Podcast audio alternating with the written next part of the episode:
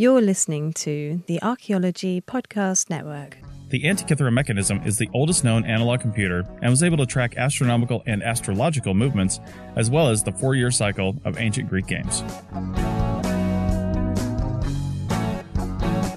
This is episode 27 for January 27th, 2018. I'm Chris Webster, and welcome to the ARC 365 Podcast, 2018 edition. ARC 365 is a podcast today, every day in 2018.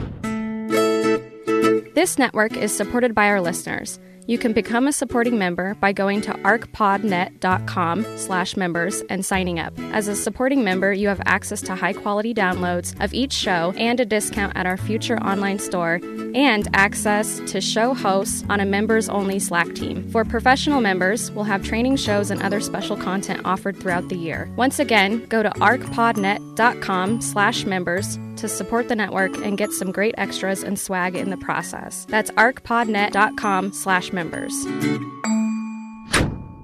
This episode is written by Christopher Booth. The Antikythera mechanism was recovered from a shipwreck off the coast of the Greek island of Antikythera in 1902 by archaeologist Valerios Stais. It has been dated by various researchers to either 87 BCE, between 150 and 100 BCE, and 205 BCE. The shipwreck itself has been dated to approximately 70 to 60 BCE. Detailed X-ray imaging of the mechanism has shown that it has had 37 gear wheels, which meant that it was able, with a knowledgeable user, to follow the movements of both the moon and the sun through the Greek zodiac, to predict eclipses, and even to model the varied velocity of the moon through its orbit.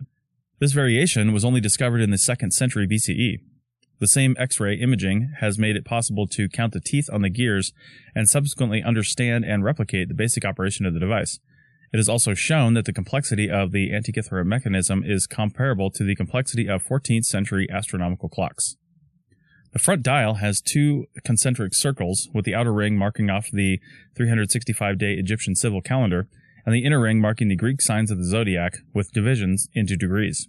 On the back, there are five dials tracking the Metonic, Saros, Games, Callippic, and Exeligmos cycles. The Metonic cycle is very close to 19 years, a period that is nearly a common multiple of the days of the solar year and the days of the lunar month, and was used in the Babylonian calendar. The Callippic cycle is an improved version of this. The Saros cycle is a period of approximately 223 months that can be used to predict both solar and lunar eclipses, and the Exeligmos cycle is an alternative to the Saros. The games dial has been renamed from the Olympiad dial as it did not track the four year cycle of the ancient Olympiad, but did track the different four year cycle, presumably for different Greek games. In summary, the Antikythera mechanism was designed to predict celestial phenomena according to the theories current at the time. Unfortunately, due to the failings in these theories, recent investigations have shown that, that the mechanism was not terribly accurate. The mechanism was found as one lump, which later separated into three main sections and which are now further split into 82 fragments after conservation. The quality and complexity of manufacture suggest that the mechanism has undiscovered predecessors made during the Hellenistic period, which is also corroborated by some references to similar mechanisms in ancient texts. In 2008, research by the ongoing Antikythera Mechanism Research Project suggested that the concept for the mechanism may have originated in the colonies of Corinth, the project identified the calendar on the Metonic spiral as Corinthian. Syracuse, a colony of Corinth, was also the home of Archimedes, which has led the research project to suggest a possible connection between the design of the mechanism and the school of Archimedes. Unfortunately, it has been demonstrated that the calendar on the Metonic spiral, whilst of Corinthian type, cannot be that of Syracuse. Research on this fascinating device is ongoing, and more answers and new insights are coming to light all the time.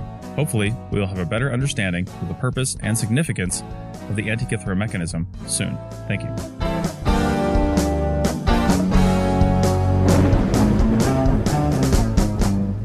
Thanks for listening to ARC 365. If you want to hear more ARC 365, check out www.archpodnet.com slash ARC365 for the 2017 and 2018 episodes. Check out archpodnet.com slash ARC365-G30 for the last 30 episodes. Please subscribe and rate on your service of choice. We're available on iTunes, Stitcher, and Google Play, among others. Support the APN at archpodnet.com slash members. Thanks for listening, and thanks for being awesome. This show is produced and recorded by the Archaeology Podcast Network, Chris Webster and Tristan Boyle in Reno, Nevada at the Reno Collective. This has been a presentation of the Archaeology Podcast Network. Visit us on the web for show notes and other podcasts at www.archpodnet.com. Contact us at chris at archaeologypodcastnetwork.com.